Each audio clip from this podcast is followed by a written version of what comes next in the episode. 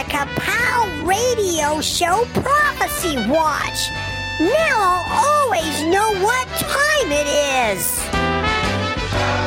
Does anybody really know what time it is? Does anybody really care? If so, I can't imagine why.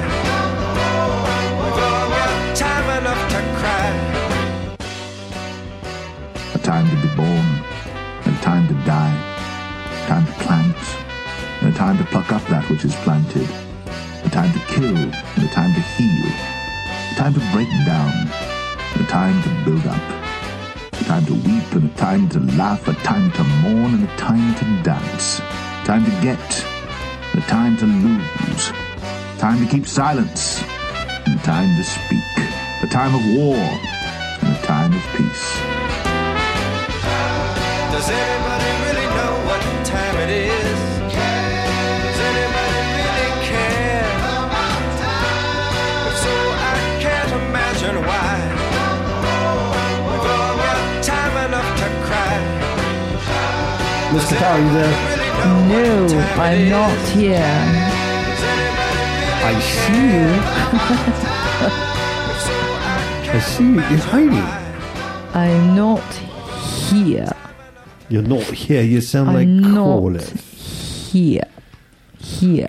Living Under the Sun, Part 4. And we're going to hit Chapter 5 and Chapter 6. Don't argue with me. When we get to Chapter 6, Mr. Pan, okay. In verse 10...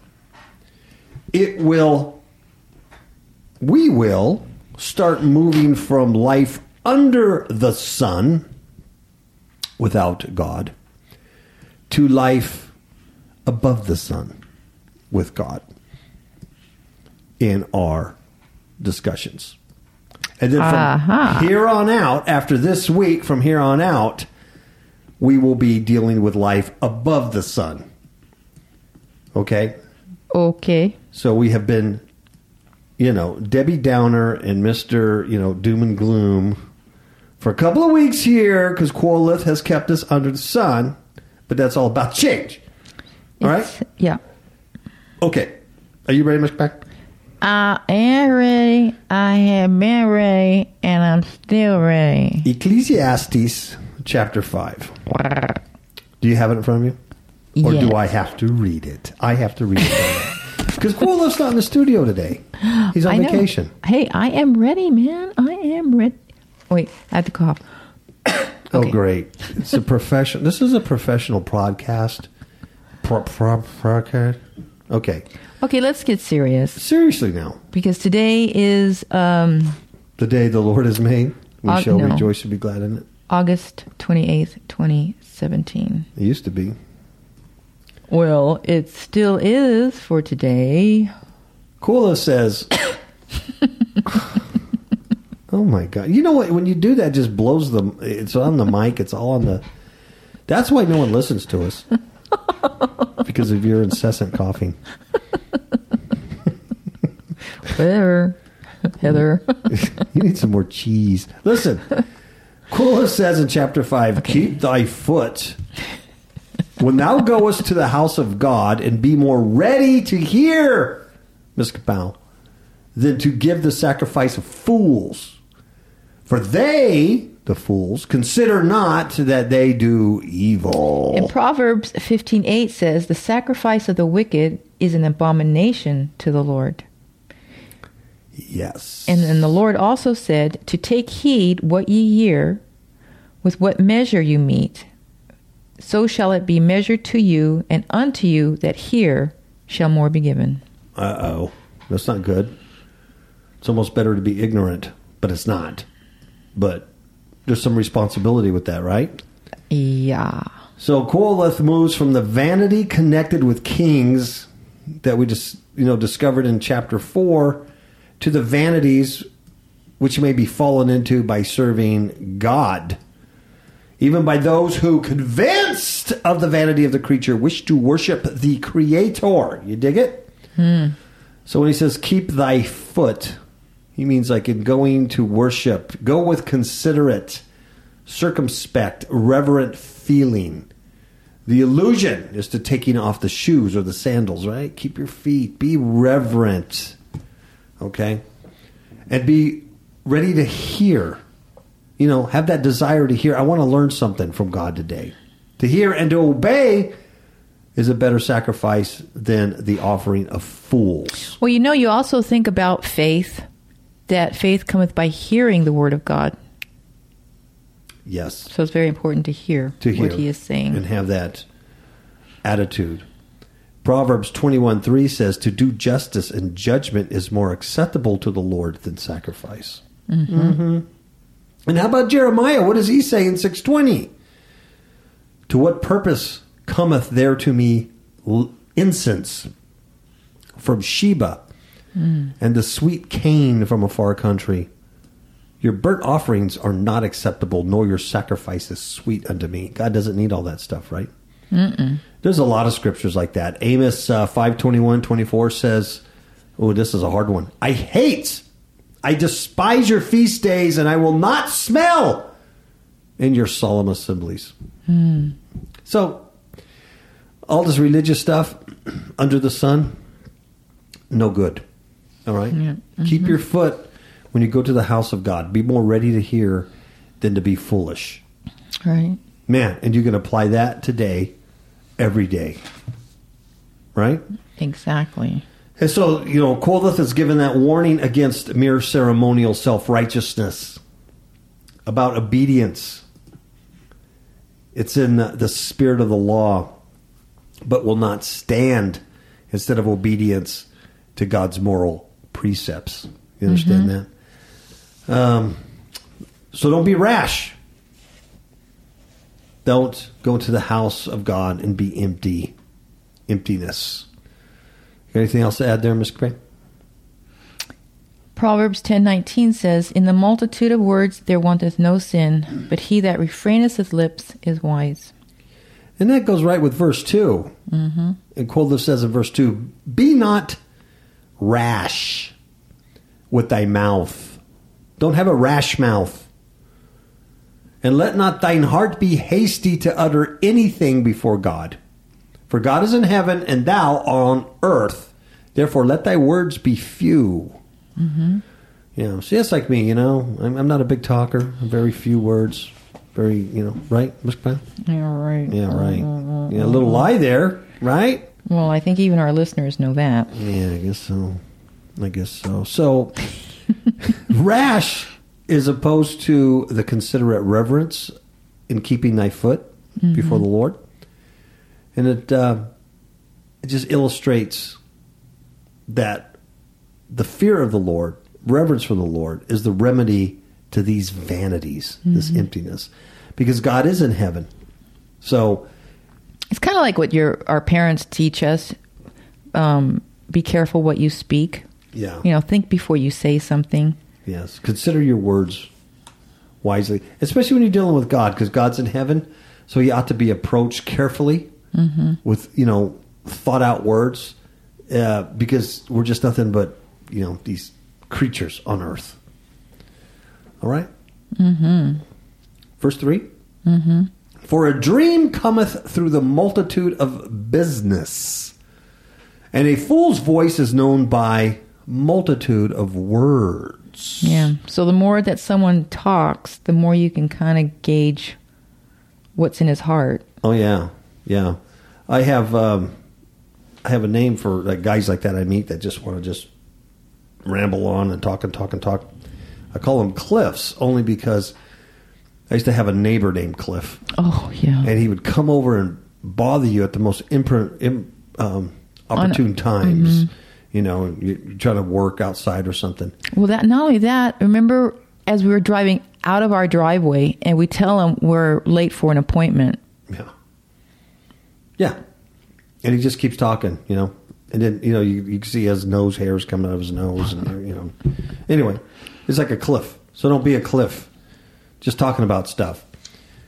And Qoheleth says as much business you know, how that engrosses the mind. It gives birth to incoherent dreams.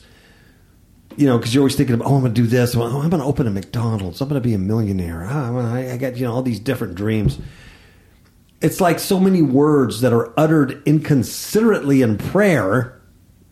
They give birth and betray a full speech, right? And even Jesus says, you know, don't be like these Pharisees with big long prayers and all this stuff, mm-hmm. right? So, and then every idle word will be judged. Yeah, yeah. So don't be a fool. Don't have a fool's voice. Don't have a rash mouth. Mm-hmm. Any of that stuff. In verse 4, it says, when thou vowest a vow unto God, defer not to pay it, for he hath no pleasure in fools. Pay that which thou hast vowed. Mm-hmm. You know, it's Proverbs 20:25 says, it is a snare to the man who devoureth that which is holy, and after vows to make inquiry. So you don't want to make a vow before you actually think about it. It's the same principle when Jesus says, you know, you put your hand to the plow and then you take it off because you've realized, oh, I don't have what it takes to finish this because I've got this and this and this and that to do. You know what I mean? Yeah, better not to even start it than to look back. Mm-hmm. And Deuteronomy says, when thou shalt vow a vow unto the Lord thy God, thou shalt not slack to pay it, for the Lord thy God will surely require it of thee, and it would be a sin in thee. Mm.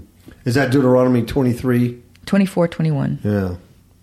Because 23, 21, and 23 says, when thou vow a vow unto the Lord thy God, thou shalt not slack to pay it. Mm. For the Lord thy God will surely require it of thee, and it would be sin in thee. Okay. Same thing, yeah. Hasty words in prayer. That's how we do it today. I mean, you know, even without a temple system and vows made, you do it hasty words in prayer, you know. Mm-hmm. You know those jailhouse conversions? Hey, yeah. Get me out of here, God. I promise. Yeah. In Ecclesiastes 5, 2, and 3, it says, be not rash with thy mouth, and let not thine heart be hasty to utter anything before God. Mm. For God is in heaven and thou upon earth, therefore let thy words be few. You know, if you think about it, when we receive salvation, we are actually agreeing to in a contract. We are actually binding ourselves to a contract. So when we decide not to follow the Lord, or we start following other gods, or something takes us away from God, we actually breach our contract with God. That's a really good point. And you do, because, yeah, you do. You've entered in a contract with him. Yeah, you enter into a covenant relationship. And he doesn't break the covenant. Mm-mm. We do. Yeah. So it's very foolish. It's very unwise. When we talk about like hasty vows and things, and you and I talked about this before, this story in Judges 11:35. And I'll just read verse 35. It says, and it came to pass when he saw her that he rent his clothes and said, alas, my daughter, thou hast brought me very low, and thou art one of them that trouble me, for I have opened my mouth unto the Lord, and I cannot go back. Yeah. And that's the story where he made a vow to God. And you know, I never understood that story because God had already told him that he was going to be victorious. Mm-hmm. So I don't know why he went ahead and made a vow. Yeah. Anyway. That he would sacrifice, right? The first thing that he saw coming out of his house. Mm-hmm. So when he got back from a victorious battle, the first thing that came out of his house was his daughter. Wow. Yeah, hasty mouth. 1 Samuel. And the men of Israel. 1 Samuel 24, by the way. I'm sorry. 1 Samuel 14, 24. And the men of Israel were distressed that day, for Saul had adjured the people, saying, cursed be the man that eateth any food until evening. Mm. That I may be avenged on my enemies. So none of the people tasted any food because they didn't want to be cursed. Mm-hmm. Come on, dude. Verse 5, better is it that thou shouldest not vow than thou shouldest vow and not pay. Mm-hmm. Mm-mm. Verse 6, suffer not thy mouth to suffer thy flesh to sin. I like that. Suffer not thy mouth. Neither say thou before the angel. You remember that word is malach. It's a deputy, a messenger specifically of God. It could be an angel, like, you know, angelic being. It also could be a prophet, a priest, a teacher, an ambassador, right? A king, a messenger. It says, neither say thou before the angel that it was an error. What angel is he talking about? Probably the one that is scribing all your words. You're going to be accounted. Every word you say, every idle word we say, we're going to be accounted for. Mm-hmm. Right? Yep. Idle, idle, idle, idle. There's three right there. I know I'm being stupid, but I was probably going to say, you said idle three times. Neither say thou before the angel that it was an error. Like, oh, I didn't know. I messed up. Wherefore, should God be angry at thy voice and destroy the work of thy hands? So in other words, don't make these vows hastily. The messenger of God could be that angel. It could be the minister. It could be the priest before whom a breach or a vow was to be confessed. You know? Yeah. We vow in the presence of Jesus Christ, who's the angel of our covenant. There's ministering angels who witness that. Right? There's scribing angels. You got to be really careful. Think about that. Such a big cloud of witnesses. Verse 7, for in the multitude of dreams and many words, there are also divers vanities, but fear thou God. The difference? In multitude of dreams and in many words, there's just a lot of emptiness. So God's service, which ought to be our chief good, becomes by dreams, foolish fancies as of God's requirements of us in worship, right? Got to do this. We got to do that. How about church? How about church order? You know, you always got to do it this way. It's written down. You greet the people. You say hello. You start singing a few songs. You do, what, 3 songs for 30 minutes? That's your program. And then you break. And then you do announcements. Baptize a baby or something. And then you do some more songs. And then you take up the offering. And then you give the message for only 20 minutes. You know. And then you break, and then you have coffee and donuts. It's foolish to think, well, that's the way God requires church order, church worship. We have to sing these songs. We have to do this. And these random words, you know, are just, they're like, there's just emptiness. Right. So whatever a fool does, whatever we do, it's you have to fear God. Yeah. And really think about what you're saying. 'Cause I was thinking about those vows again. Who did you just talk about? The one that made the vow? Oh, Saul. Yeah. You know, when he said that, the one that ate the honey was his son, Jonathan. Oh. Remember? And then, you know, he had to kill Jonathan, you know, and it was the people that said, oh, don't kill him, because he was the one that gave us strength when he said, go ahead and eat the honey. But he was the very first one that actually put the honey to his mouth. And then just a few days ago, when you had the dream, or the, you know, the you were given that scripture in Exodus 22:18. Yes. And about, you know, seeing the numbers, 33:11.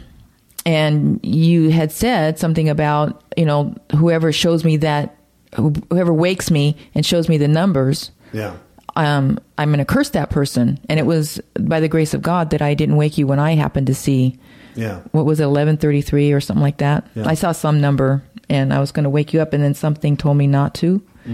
But so, you know, you want to be careful about the kind of vows you make. And like that man that, you know, told the Lord, if you do give me the victory, and God had already told him, you're going to be victorious in this battle. But he made that vow anyway and said, I'll give you whatever comes, the first thing that comes out of my house. And then he had to sacrifice his daughter. So be really careful about what you say. What you say, and you know, the rashness of it and everything like that. Because like in our situation, everything, that would have been... You know, if nothing else, it just would have been a bad deal. You know what I mean? It's like, oh, man, you know, why'd you wake me up? You know, I'm not expecting you to wake me up, or a real human. I'm expecting witchcraft or, you know, demonic entities and that kind of thing. Yet I'm using that scripture. So, yeah, just got to think those things out. Mm-hmm. Yes, you're right. Verse 8, if thou seest the oppression of the poor and violent perverting of judgment and justice in a province, marvel not at the matter. For he that is higher than the highest regardeth, and there be higher than they. Mm-hmm. This is huge, huge for me, because do you see oppression of the poor? Mm-hmm. Yes. In your province, in your state, in your country, in your city? Do you see oppression of the poor? Yep. Heck yeah. Do you pay taxes in the United States? Do you pay taxes? Do you have like 35% of your income taken out before it's even on your paycheck? And you're taxed at the gas station. You're taxed at, the grocery store. Well, I'm not. I'm in Nevada. Well, the other day, we registered one of our cars. Oh. And I was telling Ms. Capel, I was like, this is hilarious. We registered one of our cars. And I said, guess how much the actual registration fee is? And the actual registration fee of the car was $33. $33. And guess how much the Clark County, Nevada, government taxes were on that car? Not 33. $350 some odd dollars. And then there's another line that says supplemental Clark County government taxes for another $70. The total being just under $400 to register your car. Wow. But the actual registration is only $33. Mm-hmm. Okay, so you see the oppression of the poor and violent perverting of judgment. You see that? You ever see rich people in prison? No. Mm-mm. And justice in a province. Violent perverting of judgment and justice. Well, Qoheleth says, don't marvel at the matter. Don't just go, what? I don't get it. I don't understand it. He says, for he that is higher, talk about God, than the highest. God is higher than any of these people. Does regard it. And just be aware that there is someone higher than they. Mm-hmm. Yeah, they have to answer to a boss, and that boss has to answer to somebody, and yada, yada. So basically it says, like, and it's difficult to see that. But, what you see is, it's like the dispensations of God's will, how he operates. There's going to be, as we always talk about, there is a coming judgment. Uh-huh. There's going to be a judgment at last. Whether these people get whacked now and judged now or whacked later, there is a coming judgment. And sometimes it's hard to, watch that stuff without going, oh, how'd they get away with all this stuff? Daniel 7:18 says, but the saints of the Most High shall take the kingdom and possess the kingdom forever, even forever and ever. Mm-hmm. And that's what we're looking forward to, because God is higher. He's higher than any kings of the earth, anybody who's oppressing, anything like that. That's right. Qoheleth continues, verse 9, moreover, the profit of the earth is for all. It should be, right? Mm-hmm. The king himself is served by the field. We all have a right to breathe the air, drink the water, eat the food, right? That's right. More of the profit of the earth for all. It doesn't seem like that, though. Are you charged for your water? Yeah, you're charged. You're charged for your food. Yeah, you're not growing it yourself. Well, we can talk about that all day long. For he that loveth silver, loveth. See? Mm-hmm. Loveth. He that loves silver shall not be satisfied with what? Silver. Yeah. It's not going to do it. Nor he that loves abundance. It's not going to be satisfied with increase. Mm-mm. This is also vanity. And Proverbs 28:22 says, he that hasteth to be rich hath an evil eye, and considereth not that poverty shall come upon him. Yeah. Yep. There's no satisfaction in that. There's no satisfaction here on that. You have that. You love it. You just covet. They want more and more. Living under the sun like that, that's just common. Mm-hmm. We know people like that. We know people like that. They're never satisfied with what they have. They just got to keep doing more and more, just like a hamster on a wheel. They just keep doing more and more. They could never just go, this is good. Yeah, I'm satisfied with this. Yeah, I'm happy with this. No, I got to change this, got to change that, got to buy this, buy that. Let's see. Let's go to verse 11. When goods increase, they are increased that eat them. That's a good one. Mm-hmm. When goods increase, they are increased that eat them. Isn't that true? I think I talked about this last week or the week before about all the stuff we used to have, in our 30s, being, dinks, dual income, no kids. And it was all about making, money and owning this and owning that. And it took me a while to realize the more stuff you have, the more you have to maintain it, the more you have to protect it, the mm-hmm. more you have to insure it, the more you have to register it.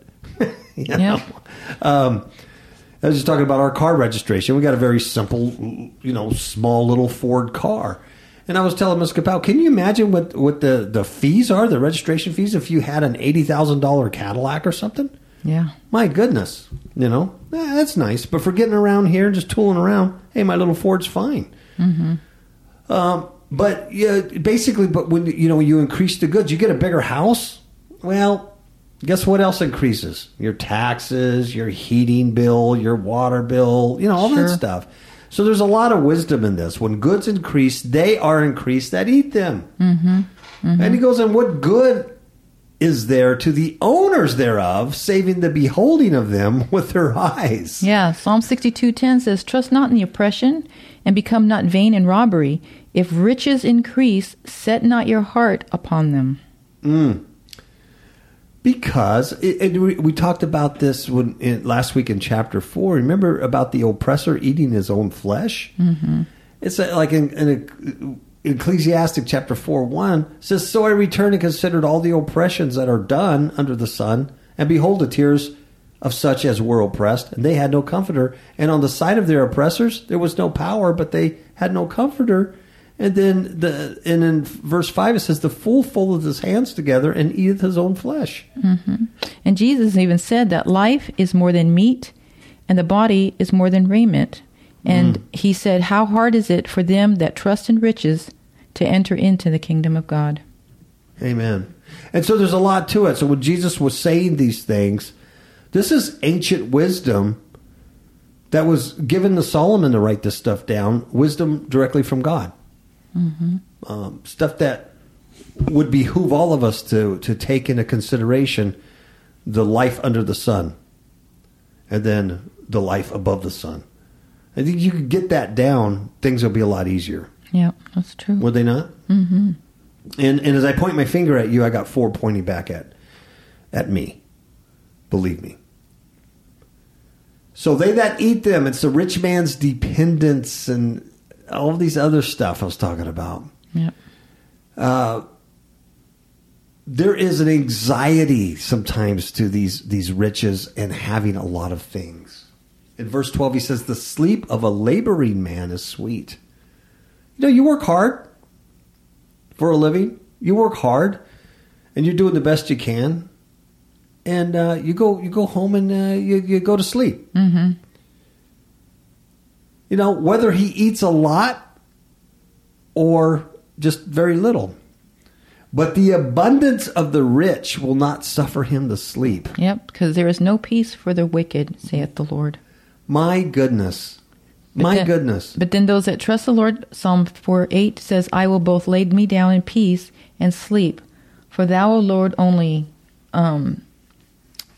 shall help me to dwell in safety. Wow. It's the wisdom, it's contained out throughout the whole Bible, isn't it? Mm-hmm. I mean, everywhere, Psalms, New Testament. It's just, this is like truth. Mm-hmm. This is like the law of gravity. It's just truth. It's just here. The abundance of the rich will not suffer him to sleep.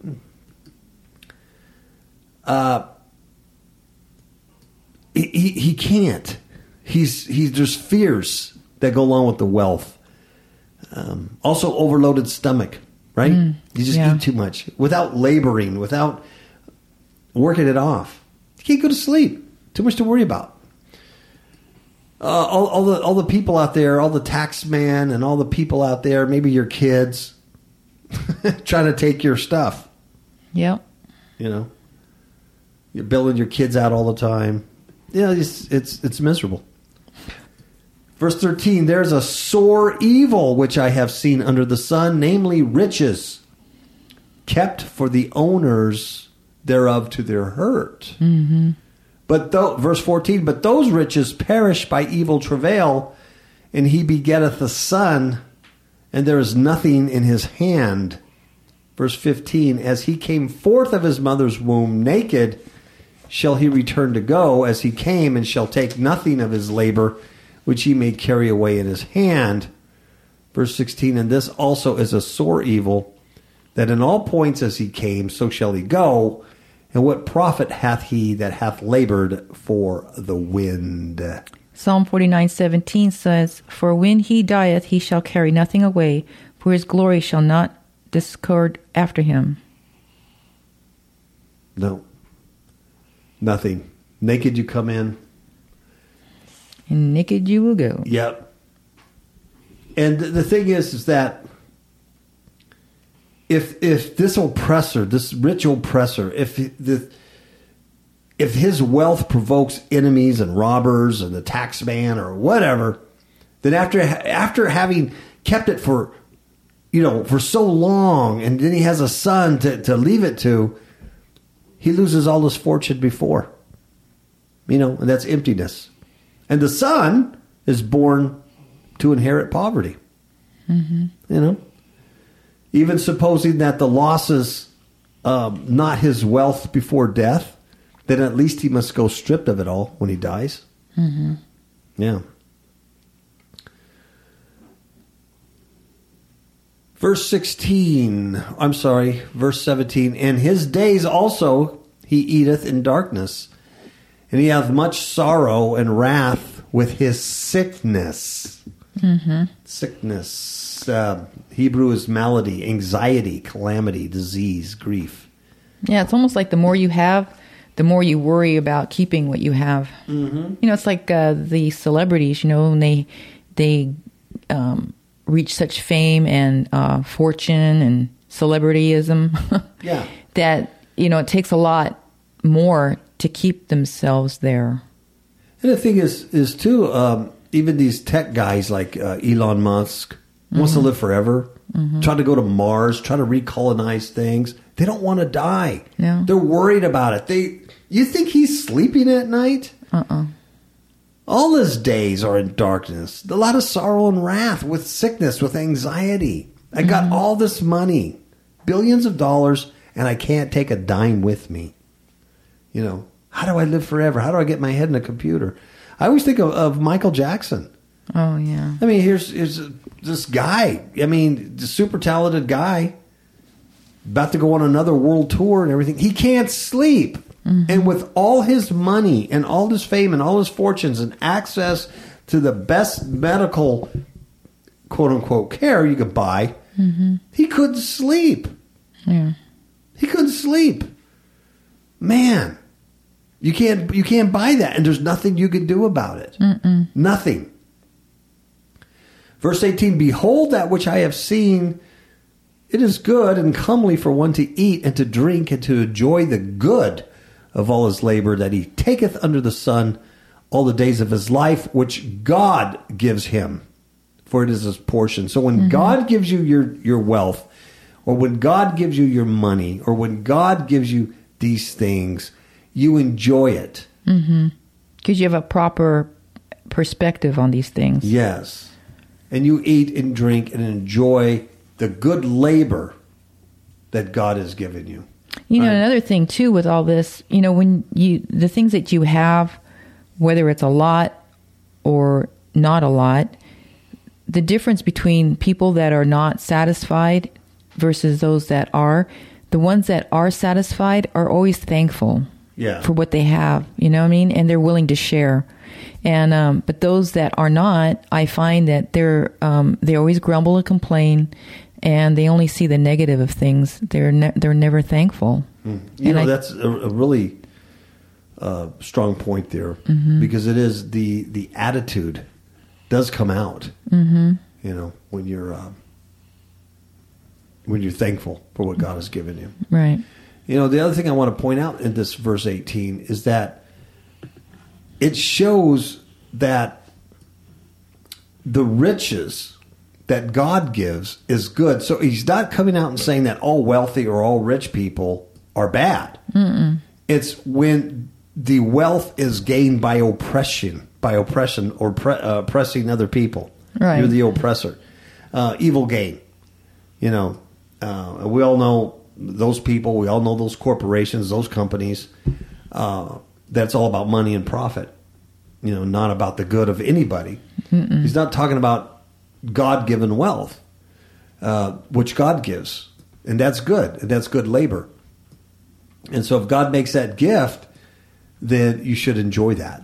That's right. Mm-hmm. So, you know, you're living under the sun, but you've got God's riches, God's blessings. Verse 19, every man also to whom God hath given riches and wealth. See, God gives it. And hath given him power to eat. See, God gives the power to enjoy it and to eat it. Mm-hmm. And not be sick in your stomach. And to take his portion and to rejoice in his labor. This is the gift of God. Amen. And you can see Qoheleth here starting to change a little bit. He's starting to give glimpses of life above the sun, mm-hmm. instead of just under the sun. You dig it? Mm-hmm. You dig it, man? I dig it. So just like verse 18 refers to the laboring man, 19 to the rich man who gets wealth not by oppression, mm-hmm. but by God's gift. He's distinguished also from the rich man. Mm-hmm. And having received by God's gift not only wealth but also the power to eat, and that's I would right. add the power to sleep and rest at night, right? Okay? And enjoy family, and you know, yeah, enjoy the things that you have. You know, not too long ago we did a show, and I don't remember what it was, but I mean the title of it, but it had something to do with what we're teaching on Ecclesiastes, mm-hmm. about when you work under the sun, your labor really has no value. Yeah.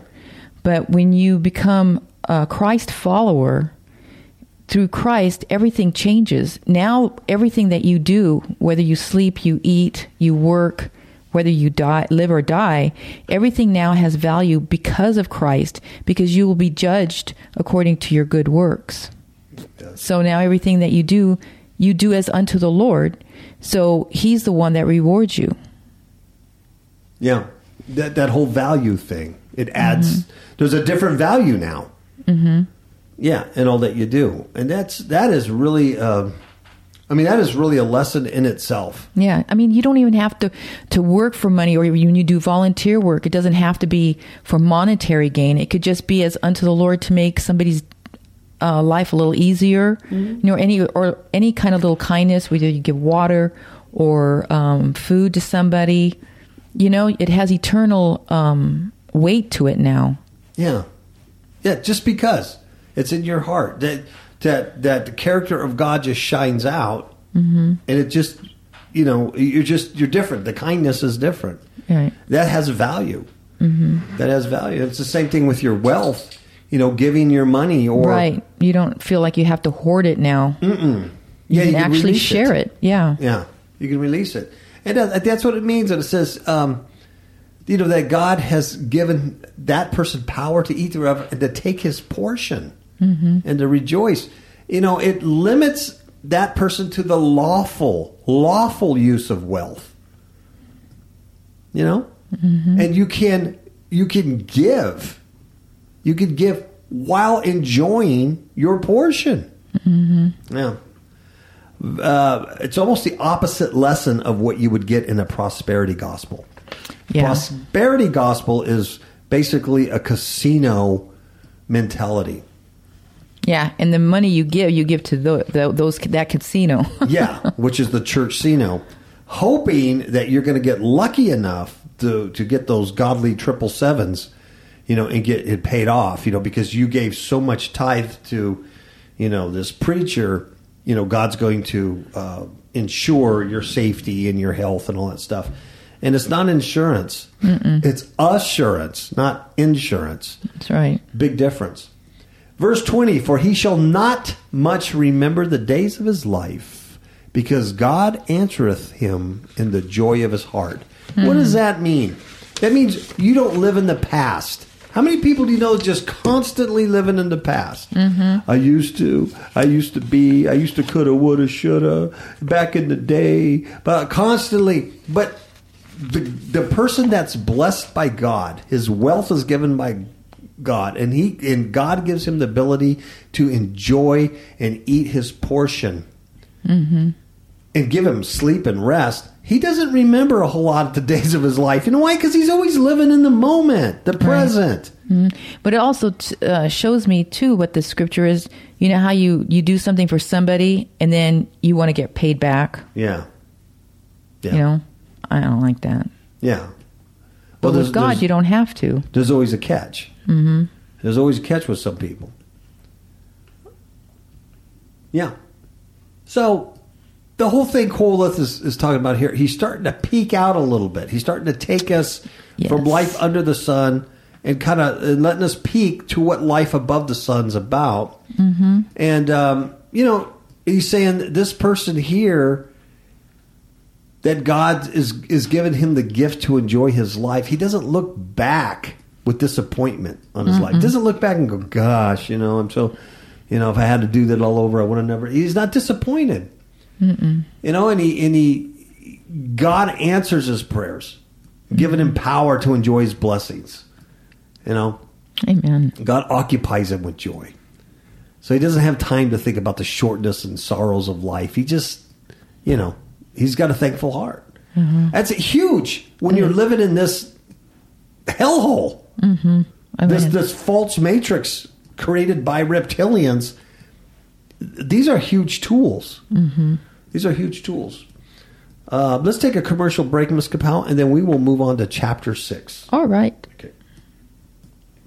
Hello, this is Professor Lamsrath from the Institute of Prophetic Studies in Southern California. Are you tired of going to church, yet getting nothing from it? Do you feel good on Sunday, but defeated by Monday? Does your church fail to equip you with the necessary tools to live out your Christianity? And does your church leave you powerless? Have you ever wondered why? Well, you are not alone. I strongly suggest you read Eyes to See Unseen Enemies by Paul and Linda Villanueva. This book examines and explains the problems with so many of today's churches and ministries. You will learn about the false spirits invading churches and the occult practices that have crept into the house of God. More importantly, you will get the tools needed to protect yourself and the ones you love. Eyes to See Unseen Enemies is available at all online digital book retailers such as Amazon, iBooks, and Barnes & Noble. Go to fifthhookmedia.com, fifthhookmedia.com. for further information. This is Professor Lamsrath, and I am making Eyes to See Unseen Enemies required reading in all of my courses. So I'll see you in class. I'll see you in class, Miss Bath. See you in class. Eyes to See Unseen Enemies. If you have not read our book, you can get it on Amazon. Paperback, ebook. It's there. It's very Qoheleth kind of stuff. Gives you eyes to see stuff around you that something just ain't right in your religion. Chapter 6, Ecclesiastes chapter 6. There is an evil which I have seen under the sun, and it is common among men. Mm. Verse 2. A man to whom God hath given riches, wealth, and honor, so that he wants nothing for his soul, of all that he desires, yet God giveth him not power to eat thereof, but a stranger eats it. This is vanity. It's an evil disease. You know, Proverbs 5 says, remove thy way from the strange woman, lest strangers be filled with thy wealth, and thy labors be in the house of a stranger. Wow. Isn't that the truth? Mm-hmm. I mean, there are people who work and work and work and do all this stuff, but God hasn't given them enjoyment, and then something else eats their labor. Mm-hmm. Yeah. These are the people who get their wealth through oppression. Oppression. It's distinguished from people who get their wealth from God. Yeah. So the stranger could be anything. It's somebody that's hostile to him. Could even be his kids. You never know. Yeah. It seems that he has power to do as he wants with his wealth, but there's an unseen power that gives him up to his own, you know, wrath. Mm-hmm. Yeah. So he just basically toils for a stranger. He just works. Just works and gives his money away. It's vanity. It has no purpose. It's a driftless existence of him who makes getting rich the chief good. See, that's the key. The chief good. Mm. You don't fear God. It's not number one. Number one is riches, wealth. Mm. Wow. It says it's vanity. It's an evil disease. Verse 3, if a man beget 100 children, and he lives many years, so that the days of his years should be many, and his soul be not filled with good, and also that he have no burial, I say that an untimely birth is better than he. Mm-hmm. Wow. It's better that he died at birth. You know, Jesus had said that about Judas, who was the son of perdition and a man of sin. And Jesus says, woe to that man by whom the Son of Man is betrayed. Good if he had never been born. Good were it if he had never been born. Yeah. And you take that story, and yeah, he betrayed Christ, but he also betrayed him for 30 pieces of silver. Mm-hmm. He made wealth, silver, his chief gain and his chief good. Not God made flesh. That's crazy. That's crazy stuff. Yeah. And it's the same thing. People reject Christ and the gospel. It would have been better for them never to have been born. Yeah. It doesn't do you any good. It's all emptiness and all vanity. It doesn't do you any good. Have a bunch of kids, have a bunch of wealth, but there's no good in your life. It's like you weren't even buried. You know, that was a big deal in that day, a proper burial. It was better if you weren't even born. Wow. No purpose. There's just darkness. Wow. Okay. Verse 4. For he cometh in with vanity. In birth, right? For he cometh in this world, this matrix, in emptiness. And departs in darkness. And his name shall be covered with darkness. Wow.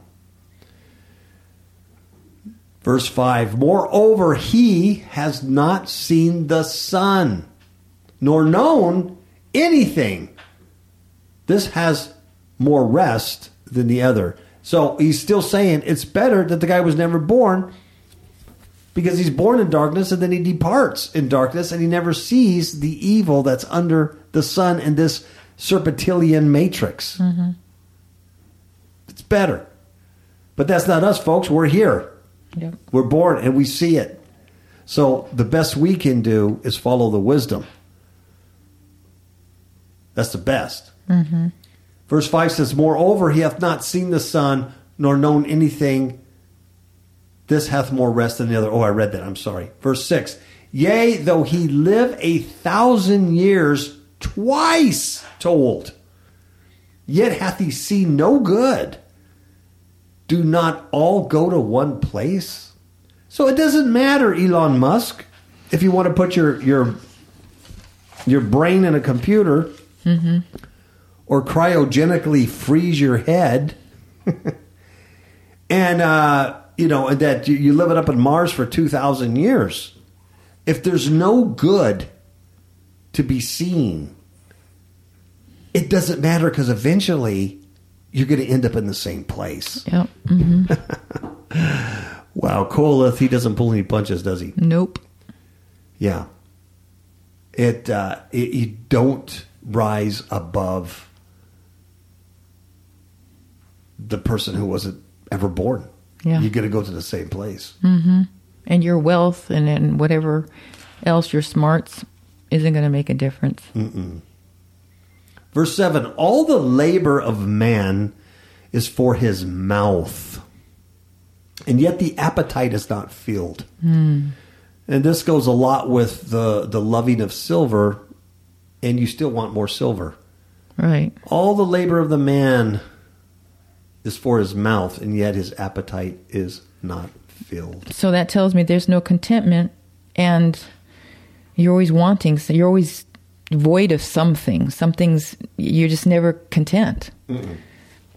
Whereas in Christ, we are content, and He's our shepherd, and because of Him, we shall not want. And, you know, and that contentment is a gift. Oh, yeah. That's not something you can just whip on and whip off. No, that's definitely from the Lord. Yeah. You can't study Zen meditation or become a Buddhist and do the 8 paths of Buddhism and gain contentment.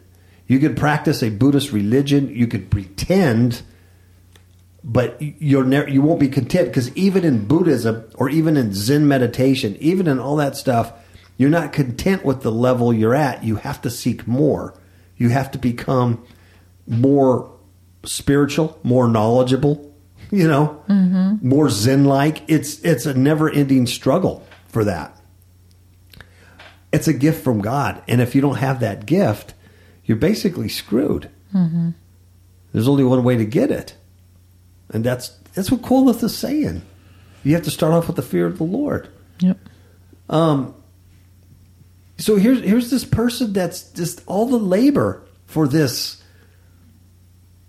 man is all for selfish gratification when you're living under the sun. Your appetite, the appetite's never filled. The soul, like you said, the soul is just, it's insatiable. It has this insatiable desire. And you just keep going and going, but there's no good. There's no good that comes out of that wealth. That's right. Verse 8 says, "For what hath the wise more than the fool? What has the poor that knoweth to walk before the living?" Hmm. That is to use and enjoy life the right way. A cheerful, thankful, godly walk is what's important. That's the advantage. That is the superiority above him who knows not how to walk uprightly. Mm-hmm. You dig it? Mm-hmm. For what hath the wise more than the fool? See, that's it. Psalm 116:9 says, "I will walk before the Lord in the land of the living." Mm. Yep. Qoheleth says, "For what hath the wise more than the fool?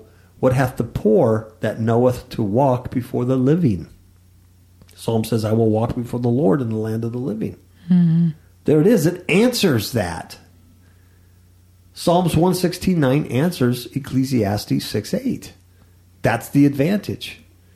All right? Mm-hmm. Verse 9, "Better is the sight of the eyes than the wandering of the desire.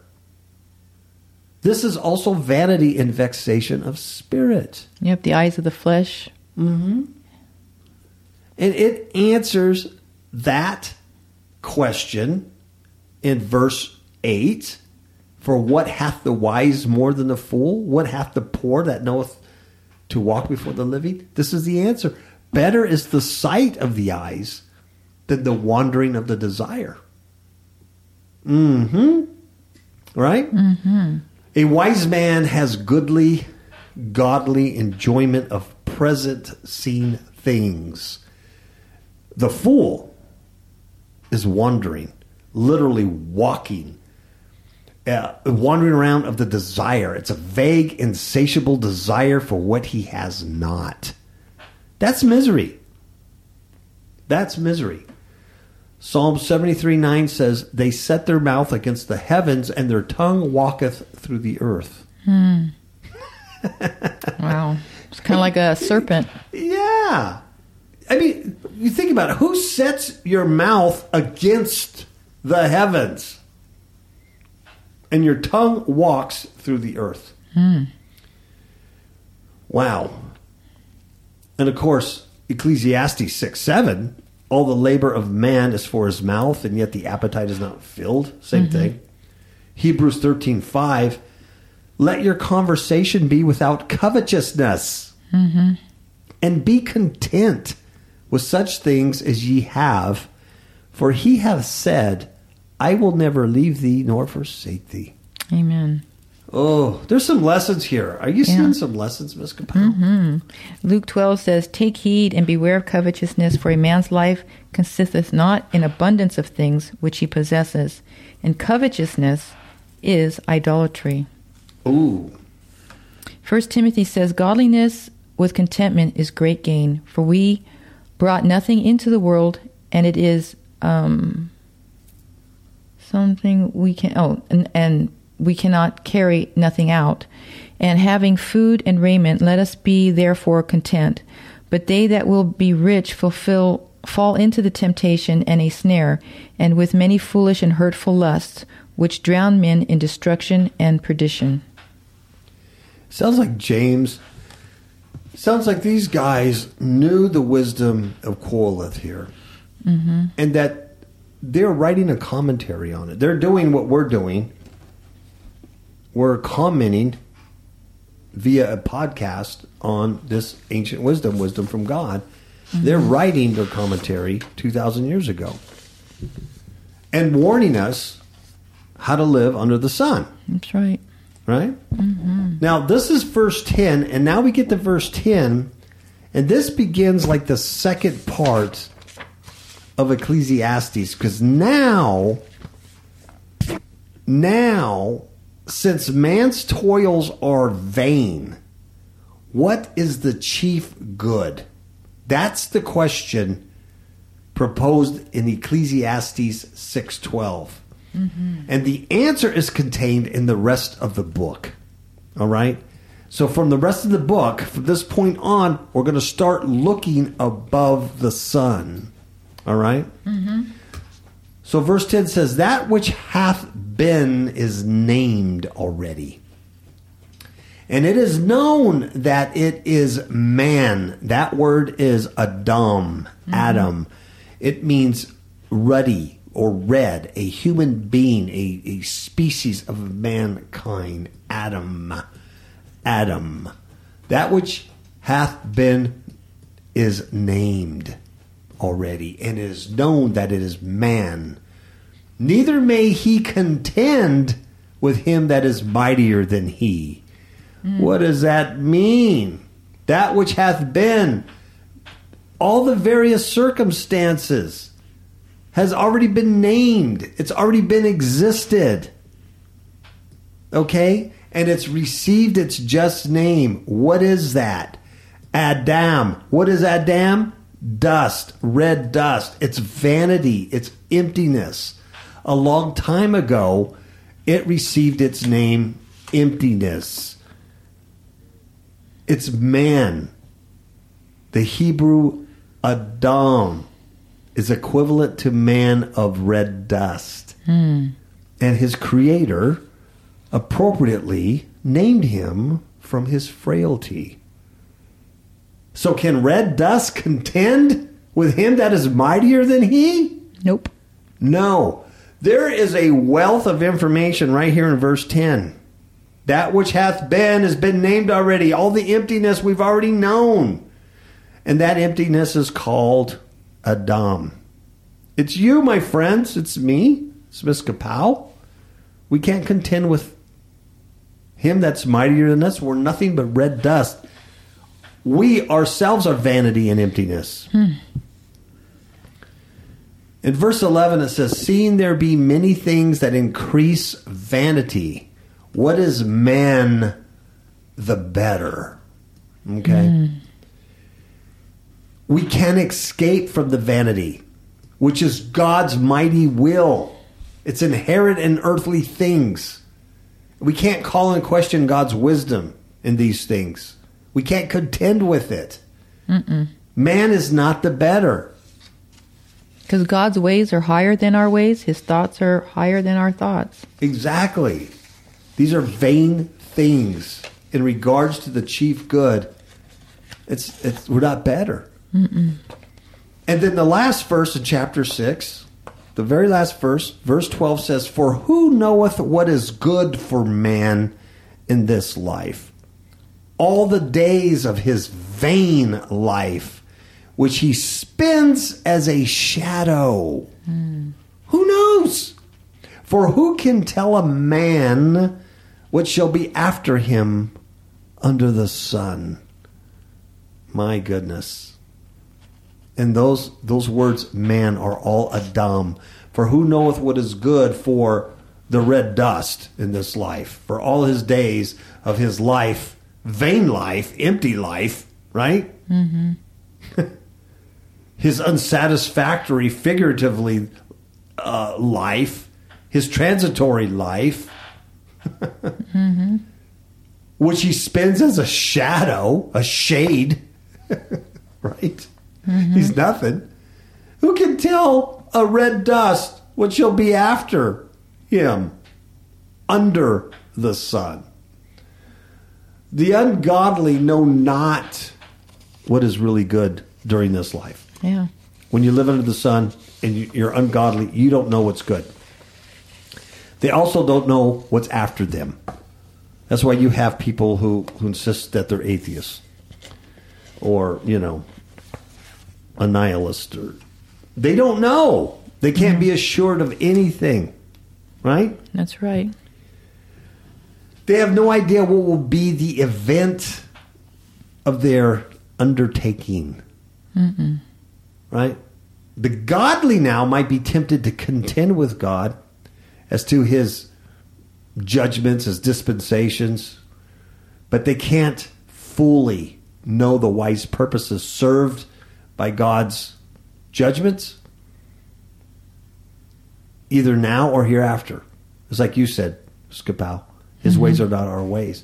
That's right. The sovereignty of God. We can't lose that. He's sovereign. And the sufferings from the oppressors are more really sometimes good than cloudless prosperity. Right? Because you get cloudless prosperity, man. I mean, you're just empty. But sometimes you live under those oppressors, man. You learn stuff. And sinners are being allowed to fill up their measure of guilt. I mean, it's, you may not see them dropping like flies around you, but they are being allowed to fill up their measure of guilt. And retribution in part vindicates God's ways even now. And the judgment shall make it clear. In Ecclesiastes 7, 1 through 29, it says, a good name is better than precious ointment, and the day of death than the day of one's birth. Yep, amen. Verse 29 says, lo, this only have I found, that God hath made man upright, but they have sought out many inventions. So what he says there is he states what is good in answer to this verse. For who knoweth what is good? Well, a good name is better than precious ointment, and the day of death and the day of one's birth. See, it's how you finish the race that matters, right? You can celebrate your birthday all you want, but it's who you are on your death day that really matters. That's right. Right? And he answers that question, who knoweth what is good for man in this life, all the days of his vain life?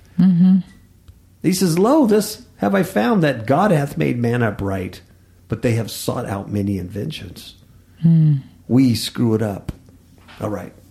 So from this point on, chapter 7 on to the end of Ecclesiastes, we will be talking about life above the sun.